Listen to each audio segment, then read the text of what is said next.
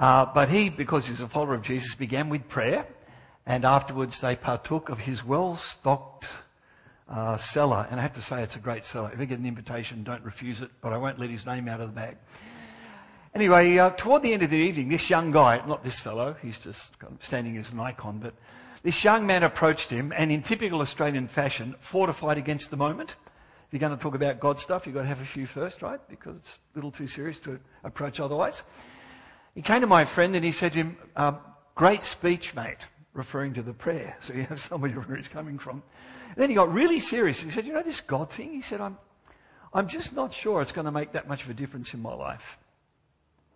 I just, I just don't think it will. He said, you know, my parents brought me up the right way. I pay my taxes, never cheat on them, always take care of my workers, give money to charity, all that kind of thing. He said, I just don't think the God thing's going to make that much difference. And my friend looked at him. I don't know what you would have said. I'm terrified to think what I would have said.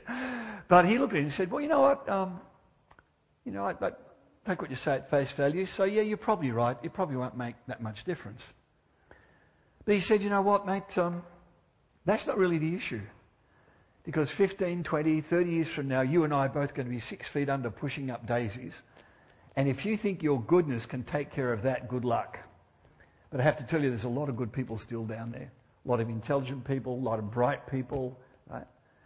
He said, mate, the problem's not goodness. The problem's death. And what Christians believe is that Jesus said to us, If you'll trust me, I will take you through death as well and bring you out the other side. He said, That's what the Christian thing is on about. And tonight, I'm going to say that that's exactly what Paul is on about too. It might sound a bit radical to say this, but um, I do have to say to you, you know, as kindly as I can, if you and I do not get out of the good and evil paradigm, we'll never even get started on a genuine Christian life. It just won't happen. It's not the grammar of the universe. And all it will do is take you back to Torah. We've been talking about Torah, and all Torah can do is condemn you. What we're on about is life. Those are the big things. And uh, take my word for it now, but I'll show you Paul says the same thing in just a few moments. Right? So, tonight, it seems to me that when Paul wants to talk about the answer to Torah's being weakened by our rebellious flesh. How do we get to actually deal with this? The answer is through life in the Spirit. That's the point underneath there. Well, um, if you're anything like me, it's probably been a long week. You might have forgotten what we talked about the last few weeks. And uh, me being me, context is everything.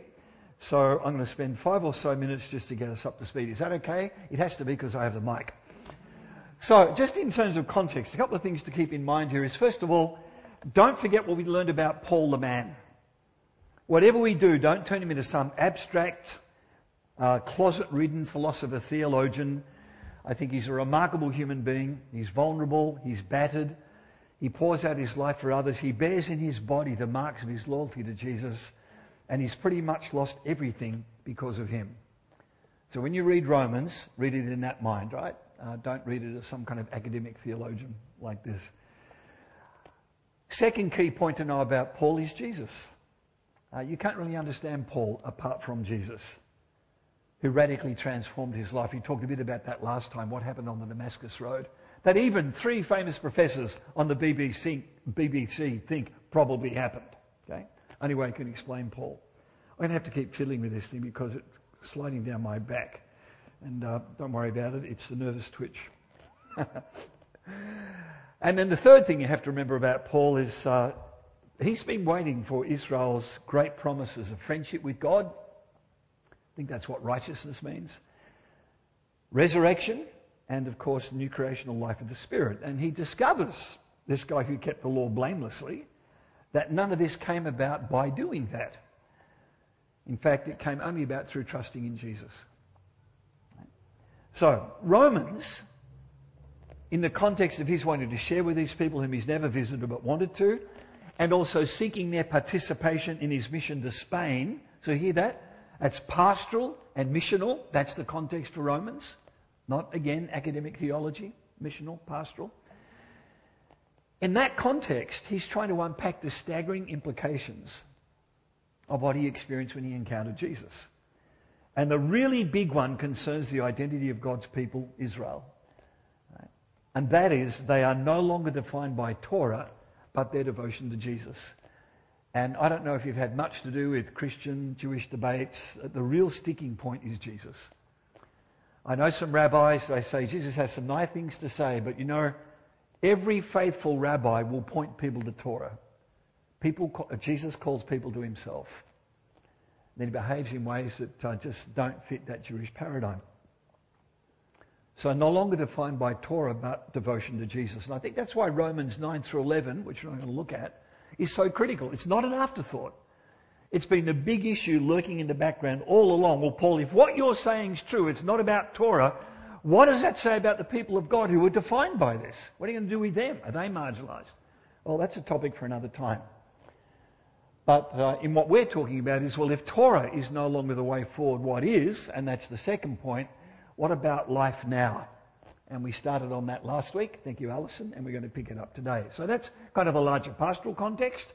Uh, where we are in the letter, as you might recall, chapters 6 through 11, that's a large slice of Romans, address a series of objections. Now, I suggested that Paul already knows about these. First of all, he's had long experience in preaching the gospel in synagogues all around the Mediterranean basin. So there's probably not a question that he hasn't heard before somewhere. But we also know from the list of names at the end of the letter, he's got some serious insider knowledge as to what's going on in the Roman church. So I think he knows what these objections are before he even actually has to hear them from the individuals concerned. The first big objection is this, right up there in front of you. Well, if you don't become righteous from Torah, but by grace, why not sin up a storm? Because the more sin, the more grace. Why don't we do that, right? I'm not sure how serious that question is, uh, but Paul responds, I think, somewhat graciously. Well, what he points out to them is the fundamental assumption's mistaken, and that is God's grace in Christ not only frees us from Torah, it frees us to something, and that is to live as God's friends in ways that Torah never could. The gospel means less sin, not more. We're going to talk about that this evening. Now, of course, what does this do? This suggests that there's a problem with Torah. Now, it's really important to keep this in mind because in our culture, especially if you go into uni or you listen to anything on the ABC, or not them in particular, but just you know, in the media, we have this belief that we can talk about what's right purely on the basis of human assumptions. And folks, that's a complete dodo. Uh, it's one of the reasons why I actually find postmodernity a friend of Christian belief because it really pulls the carpet out from underneath that nonsense, sorry to be so strong, that human rationality can somehow give rise to an understanding of what's right and what's good. Plato, Aristotle thought they could do that. About what, fourth century BC. But by the first century, the time in which Paul was alive, that had completely collapsed. This eclectic scattering of beliefs. You just can't get there by human reason. It's really important to see that Paul does not play that game. He's not interested in some merely human speculative construction of the good. That goes nowhere really quickly. No, what makes this a big issue for him is because as a Jew, he knows Torah is in fact the highest expression of God's will. That's why he wants to talk about Torah. He knows this actually comes from the one true living God. So that's what gives this its edge. Now, hence the first question. Hang on a minute, right? Are you saying Torah is sin? Now, it, it's not quite as daft as it might initially seem, if I can put it that way. I think what they're thinking is, Paul, if you're saying Torah is not part of the solution, that is, becoming God's friends, becoming righteous, right, then it's got to be part of the problem, which means it's sin, right? That seems to be the logic behind this. And you would know Paul's response. Not at all, he says. Torah is holy, just, spiritual, and good. And you need to remember that. If you've come from a tradition where the Torah is simply something to make you feel guilty, and as soon as we get rid of it, you know, the better, not true. Paul's very clear. It's holy, it's just, it's spiritual, and good. They both agree, him and his interlocutor, that God gave it. But he says you're right, actually, in that it does belong on the flesh sin side of the equation. Remember Alison's great little chart up here with the two sides? Okay, have you seen that? It was last week. well, how can that possibly be? How can Torah belong on that side of things? And Paul's answer has been twofold, right? First of all, Torah's command, don't covet, actually causes covetousness to spring to life. Remember the parable of the chocolate cookie jar? Right? Where mum said, don't touch. And next thing you know, the cookie jar fills the whole universe and you're going to get overwhelmed by chocolate cookies. Yeah? And on the other hand, secondly, it can't do anything about it except pronounce a curse. That's why you get the next objection. Whoa, whoa, whoa, hang on a minute. Are you saying this good holy thing is responsible for my death? And I think Paul says, uh, I'm not sure you've been listening. No, the problem is not Torah. And as Andrew so ably pointed out a couple of weeks ago, nor is it being human. That is fantastic news. It never quite struck me in the way that he said that. You know, being human is not the problem. You got that? That's really good news. If it was, there'd be no hope of our redemption. But being human is not the problem. That is fantastic news. After all, we're made in God's image. How can that be a problem? No, the problem is sin. And for me, and you can think about it, um, what sin means is that kind of rebellious agency, this curved inwardness, my lust for autonomy that is constitutive of human life ever since Adam. It can't be tamed as Andrew pointed out, let alone eradicated either by education or self discipline. An old prophet of mine used to say, educate a devil, you just get a clever devil. And if you want to talk about education and self discipline, well, Torah is the pinnacle of all of that. In fact, it's God's given, right? Now, how does Paul know this to be the case? Notice he doesn't argue it from first principles. He doesn't do philosophy, has no interest in it, right? It's all just speculation based on the assumption the world is rational, and the world is not rational. If you haven't discovered that, you know, time to come out from under your rock. Okay? That's not the way the world is. How does he know that we have this problem? Well, he says, look at our universal behavior. Jews with Torah, Greeks with that, we're all in trouble. That's Romans 1 through 3. And then he says, Romans 5, and we all die. That's his evidence. That we've all somehow been touched by this thing that Adam did. Well, what's the answer? Finally, we get to our session tonight, right? What can deal with sin and death? And the answer is the life giving new creational spirit. Right? So let's talk about this. And just one little comment again from Alison, thank you, as she pointed out so well last week. Rome did that to lots and lots of people. In fact, uh, when they took Jerusalem in AD 70, they ran out of trees upon which to crucify people. So they're very accustomed to doing this. But as Alison noted, something made Jesus' crucifixion different. And how does Paul know that? Well, for one, try the resurrection. that's, that's going to alert you that something's going on here that didn't happen for all the others, right? And, and don't forget those BBC guys educated people, some of the best British English uh, British uh, universities, convinced that you can't explain Paul unless the Damascus Road or something very much like it actually happened. And heartily agree with all of that. Well, how does Paul know something extraordinary happened? I've already mentioned the resurrection. Now, the implication of that's worth thinking through because the cross is always about some kind of curse. You can't have someone on a cross without a curse being present, but whatever else, it can't have been Jesus. So the curse has got to be somewhere else, and the only alternative is ours.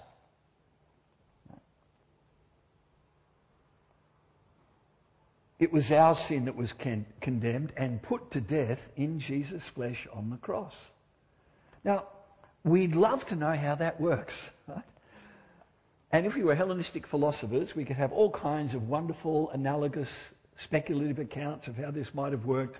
That's what they call theology. But the problem is they're almost always wrong. So the best advice is don't speculate, right? And Paul never does. Interesting to notice, he never speculates. He's far too Jewish for that.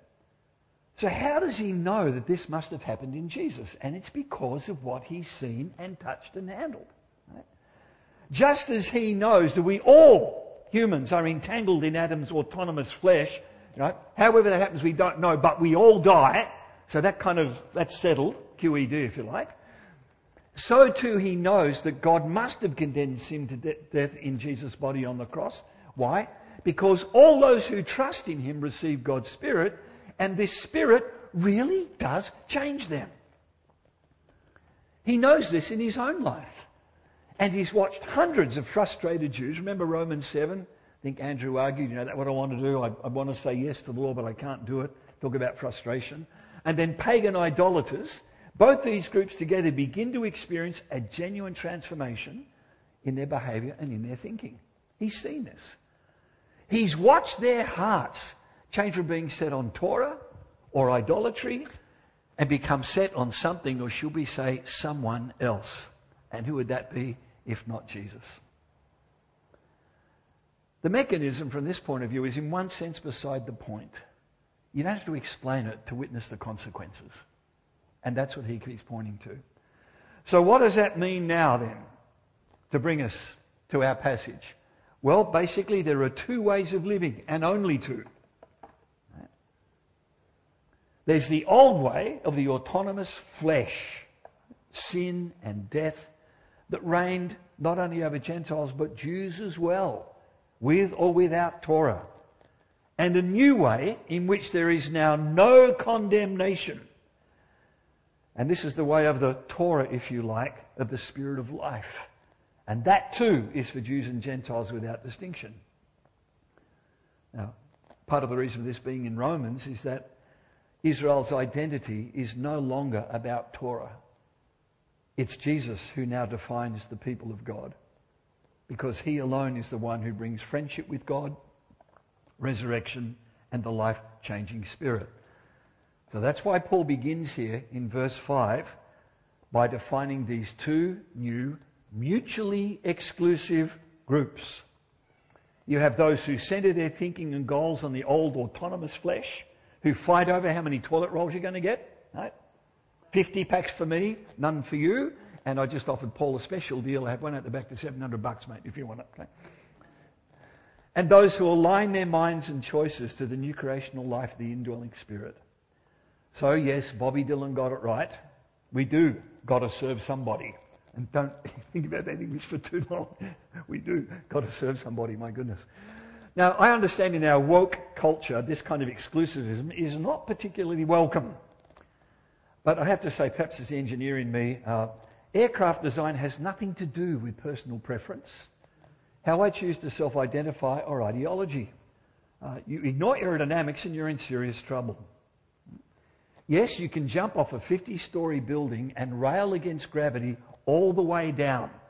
But at some point, matters will come to an abrupt end. And the only change will be one less anti gravity protester.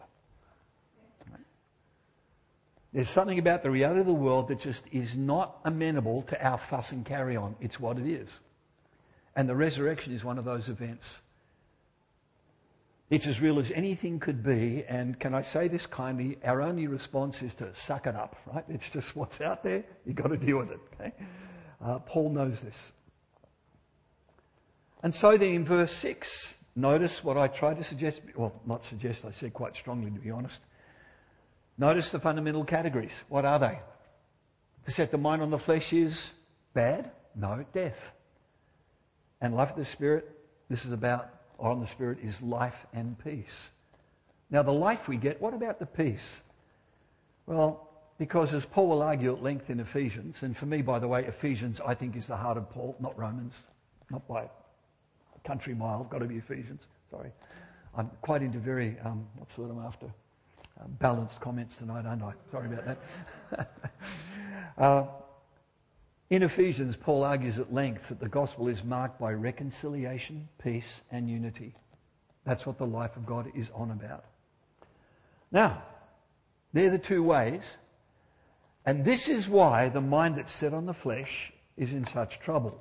You only have to read early Genesis, and it's not just about fig leaves. What happens very early after Genesis is you see these two families developing. And remember, this is proto history, so be careful what you do with it. It's not the kind of stuff we're normally used to. But you start with Cain, the sons of Lamech, and then this arrogance swollen to madness with these kings who think they're the sons of the gods. They have as many women as they please, and their form of justice is just outrageous abuse. That's where it goes. And of course, our experience. Right? This autonomous flesh, this curved inwardness, this self assertion, is by its very nature hostile to God. And I won't shout this time, but um, you know, this, it's all about I will be the center of the universe. And if you don't believe me, just remember Andrew's golfing day experience, right? Watch what happens when that little white ball does not do what I expect it to. Or the yellow one on the tennis court for that matter, let alone the driver in front of me or my spouse. Whence comes all these wars and conflicts among us? Well, James has an answer. It's our conflicted cravings. We don't get what we want. And I saw on the news that two women, apparently in Sydney's West or something, are going to find themselves in court sometime next week because of behaviour over certain items from the store. We don't get what we want, so envy and selfish ambition. Our flesh, by its very nature, not only will not, but it cannot submit to God.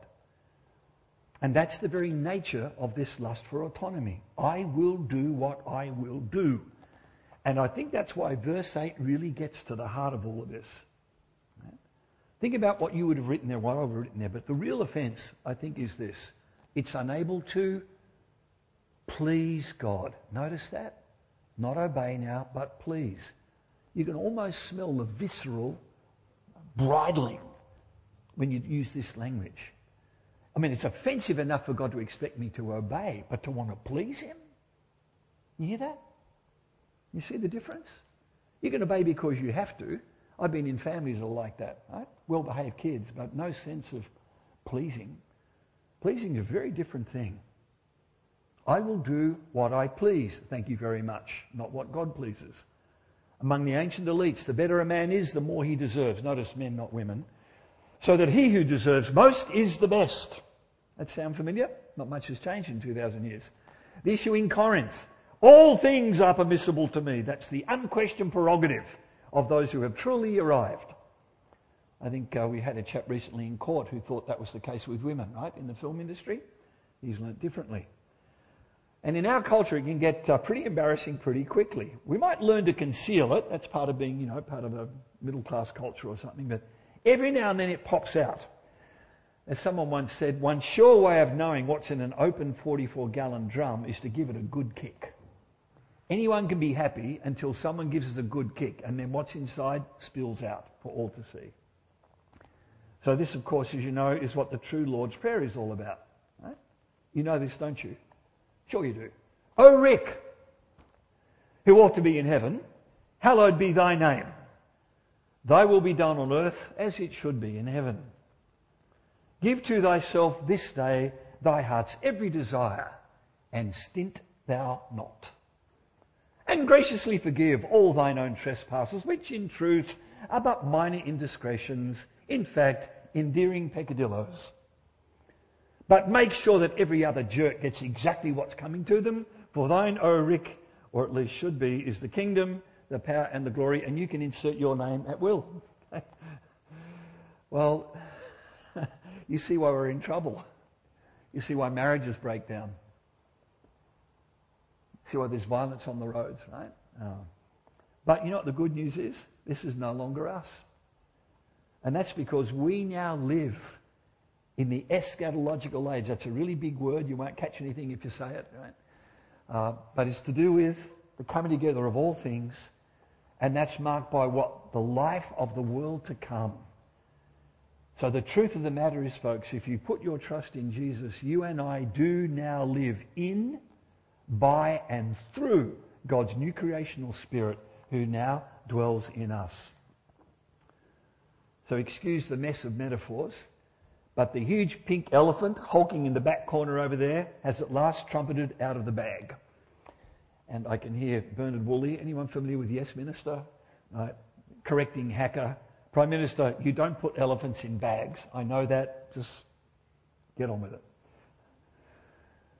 But we do need to talk about this, if I can say. Uh, it is a remarkable historical fact how quickly the Spirit, so central to Israel's future hope, and the engineer of the New Testament proclamation was effectively relegated to the creeds.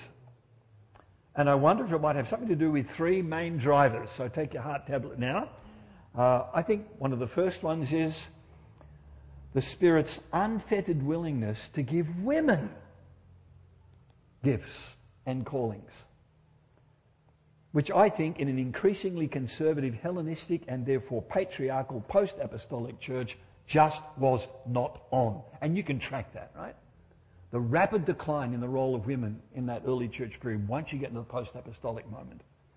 And I think it's tied up with as more conservative Hellenistic males became Christians, they brought their culture with them. Second point, that same conservatism just loved hierarchy, just defined the Hellenistic world. You stop and think about it. What exactly do monarchical bishops of the fourth century have to do with Jesus' model of foot washing? Not much that I can see. On the contrary, the Spirit seems totally disinterested in sustaining class or social distinctions. And it's clear, the evidence is there. What used to be the ministry of the entire church soon becomes the provenance of a handful of properly investitured professionals. And you can kind of kiss the church goodbye at that point. And the rise of, this is probably even more provocative theology. If you know me a bit, right? this is hobby horse number 2093. uh, it's not a Christian word. It's inherently an elite male and rationalistic Hellenistic exercise. And no one in the New Testament or the Greek translation of Israel's scriptures, Septuagint, ever describes what they do as theology. And why not? Because theology is the rational science of God. Science doesn't mean what we mean. It means, I think I know what rationality is, and God has to look like that. Well, you can't read your scriptures for long to realize that that is simply not the road down which God has traveled, nor does he take his people.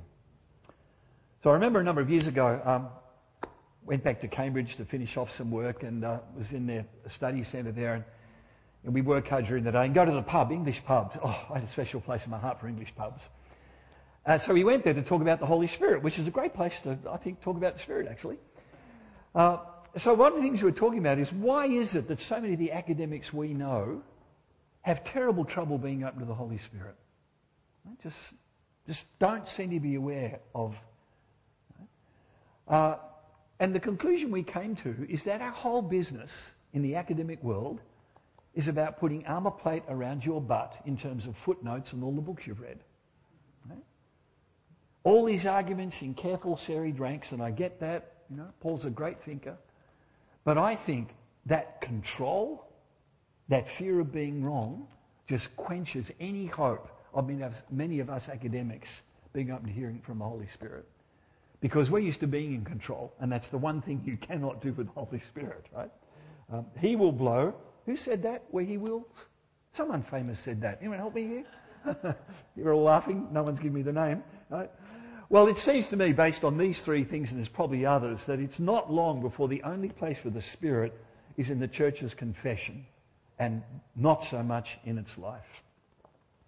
But I want to say emphatically that was not so for the earliest followers of Jesus, for those who knew him best and who wrote our New Testament. They're Jews. And you know how their scriptures begin. Right at the outset, you have the Spirit's role in creation. And yes, for those who are familiar with the debate, I do take Ruach Elohim to mean the Spirit of God, not mighty wind. I think that's where Psalm 104 points us, but we'll just let that one slide through to the keeper. And just as God's Spirit was active in the creation of his cosmic temple, which is how I see creation, I think how the Bible sees it, the very next mention, at least in terms of God's own language, was in the construction of its miniature version, namely Israel's tabernacle, which is actually a middle, uh, sorry, uh, a mini universe in its own right. And that's Bezalel, filled with God's Holy Spirit. Isn't that interesting? When God's creating a holy place, his Spirit is intimately involved. And what does that mean for us, we who are nothing if not a new creation? Then in Numbers 11, when the task of leading Israel proves too much for Mo, or Moses as you know him, uh, God takes some of his spirit from upon Moses and then puts it on the 70 elders who then prophesy. Just the once, we're told. Which sends Joshua into a bit of a tizzy. Moses, my Lord, he says, stop them, stop them. You get this wonderful prophetic reply. Are you jealous for my sake? Would that all of the Lord's people were prophets and that the Lord will put his Spirit on them. And just the thought occurs, I wonder if that's one of the reasons why we don't see a lot of the work of the Spirit. Right? Maybe those of us in leadership get a bit jealous. Do we really want someone from among the rank and file without theological training doing stuff like this? And that's not in my notes. I'll probably regret saying it when I get home tonight. But, uh, well, then, when, with Moses' soon departure, you have Joshua, in whom is the Spirit. He leads them to the promised land of blessing. And then in Judges, the Spirit comes on them in time of need. In one place it says, uh, the Spirit comes on and he burns with anger. Imagine that. Anger is a fruit of the Spirit. Well, that's an interesting one. Maybe I have more of that fruit than any other. I don't know. um, probably a difference between righteous anger and something else. Though. What do they do, though? They deliver Israel from their enemies. And uh, this is a topic for another time, but it might just pique your interest that the one judge who has more mentions of the Spirit than any other is Samson, and he's the one judge Israel never asked for. So he's entirely God's work, which means either Hebrews 11, who calls him a hero of faith, is wrong, or those Sunday books that you've all grown up on have been taking you down the wrong path. But we'll leave that for another time. Some of you think about Samson for the rest of our time here, I think. But the Spirit is not just then for building or leadership, but deliverance. God's holy war against his enemies. It all starts with the Spirit, which might explain what's going on in Ephesians 6, where the armour of God is all about, again, right? God rededicating his holy cosmic temple. Kingship. Oh, it's a fraught question, I know. But whatever else, you can't miss the role of the Spirit in both Saul, whose name, by the way, hilariously means you asked for it, okay, and David, right? And then, of course, there's the prophets. Okay? So you're just running all the way through Israel's scriptures, this incredible work of the Spirit in just driving this thing forward. But do note two things here. The Spirit was not for everyone, just a select few. And also notice how often when the language of the Spirit does appear, it's connected with two things creation and power. I think the point is when the Spirit is present, nothing, nothing remains the same.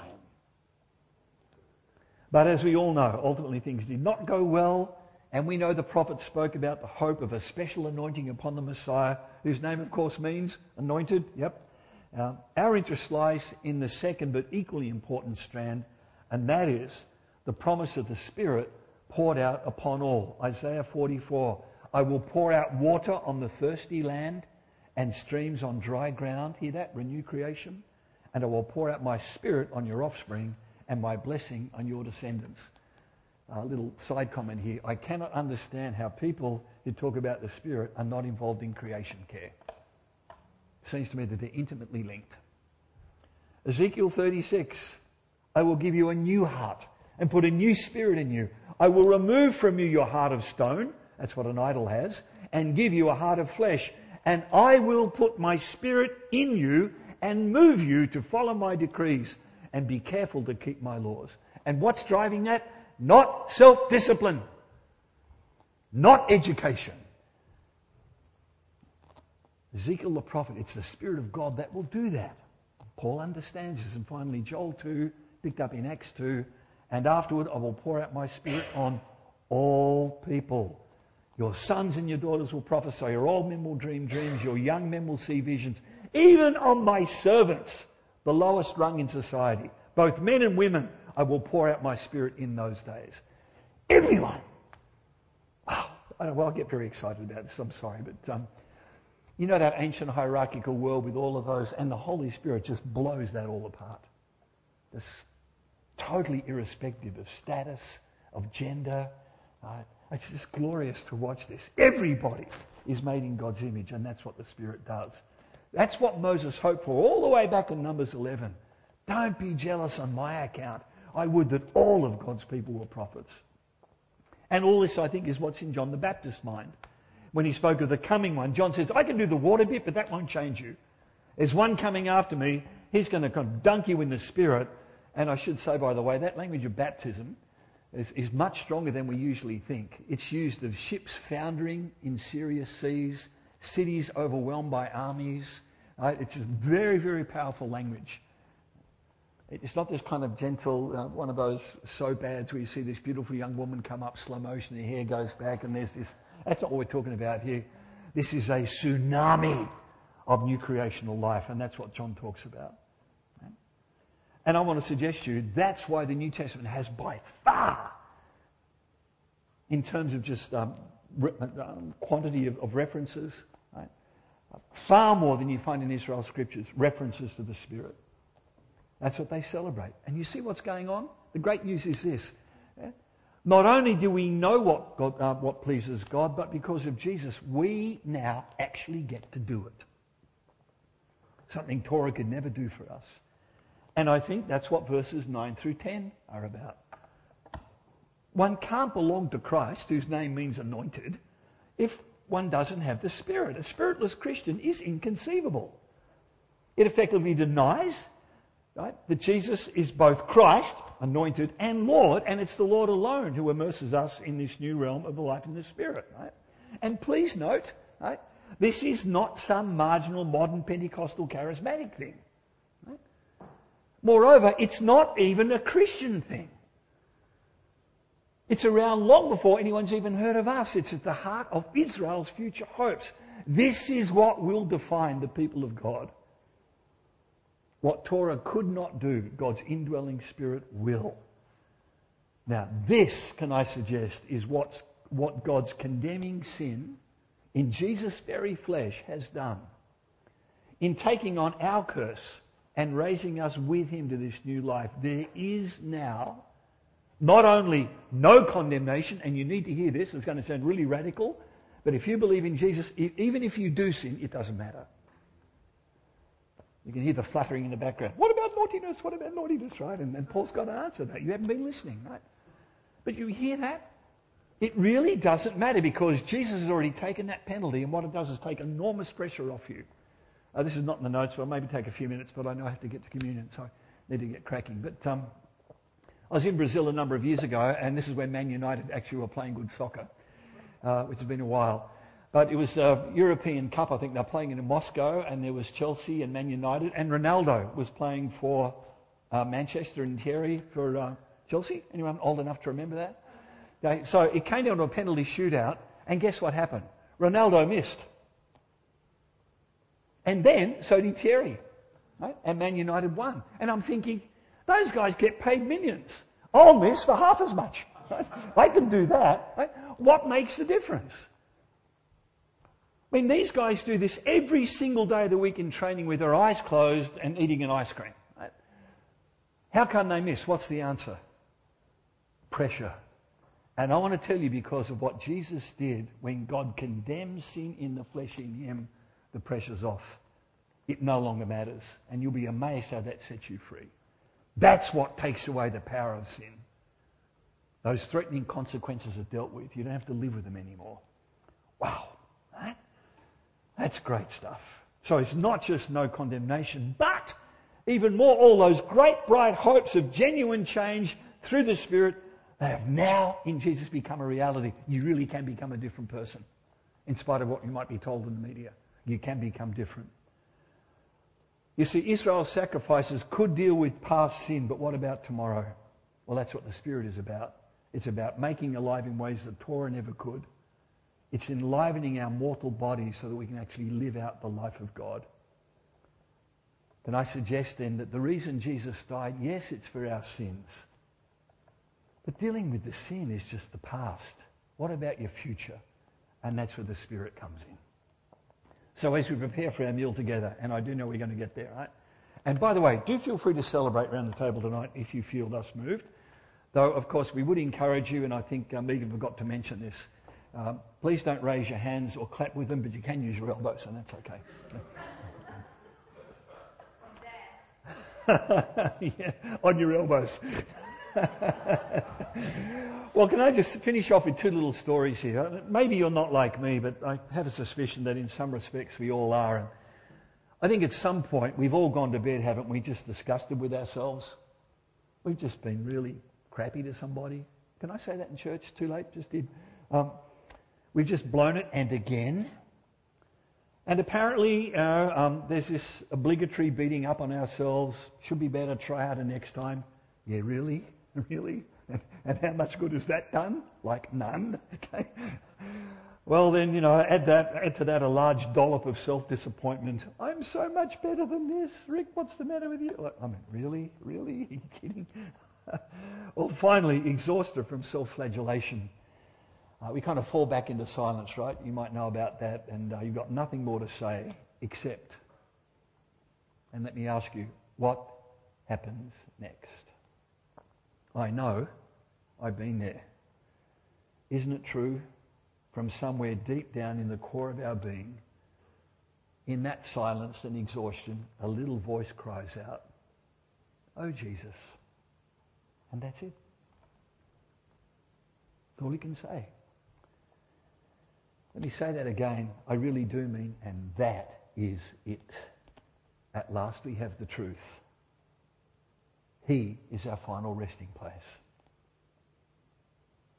As because of this, I'm as sure as I can be of anything that if right now, by some strange device, we were each of us in this space, all alone, everything dissolving around us, and there right in front stands the Lord.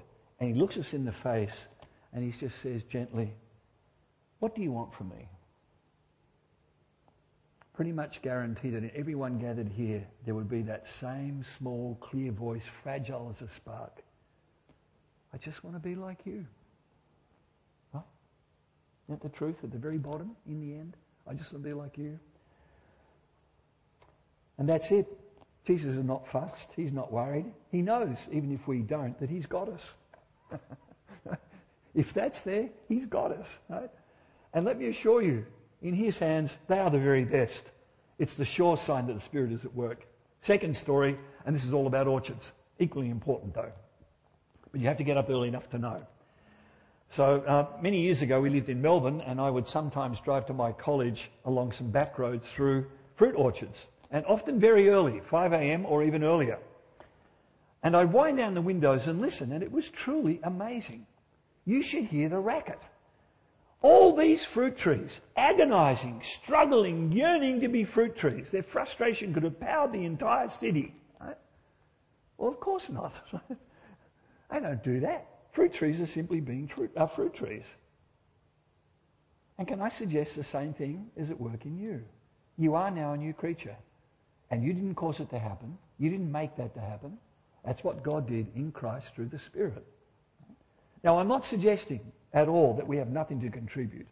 But I will urge most emphatically that this transformation does not begin with us. And there comes our great comfort and our great peace. It's God who does this. It is Him who puts within us the willing and the to doing. We are already people of the new creation. This is not about trying harder. We already are. We're not trying to become, we are. And can I suggest that's why the primary New Testament command is not try harder. It's not be a better person. We try that and it doesn't work. It is instead be filled with the Spirit. And why? Because the Spirit is God's life giving, new creational action in us. It is His Spirit that wars against the flesh. Yet we need to cooperate, but the truly generative power comes from Him.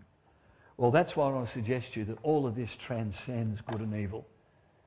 In the sense that if we can just learn to trust in God's gift of His Spirit, the goodness will take care of itself. That's the nature of this life. Let the life be what it is, and the goodness will take care of itself. But you have to learn to trust Him and let Him do His work at His pace.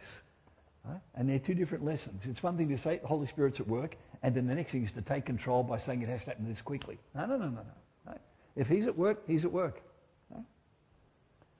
So can I just finish by making this um, just a suggestion? Hope it's not too radical. But tomorrow morning when you wake up, and I don't know if you're a morning person who just springs out of bed and drives everyone else nuts, or, you know, coffee, okay? Uh, whatever it might be, when you finally come to some kind of consciousness, without it being a burden, why not start your day by saying, Lord, just fill me again with your spirit. Just flood my life today with your presence and be at peace. As Paul himself regularly writes when beginning his letters, grace and peace to you in the name of God our Father and our Lord Jesus Christ. good news. Okay. Thank you.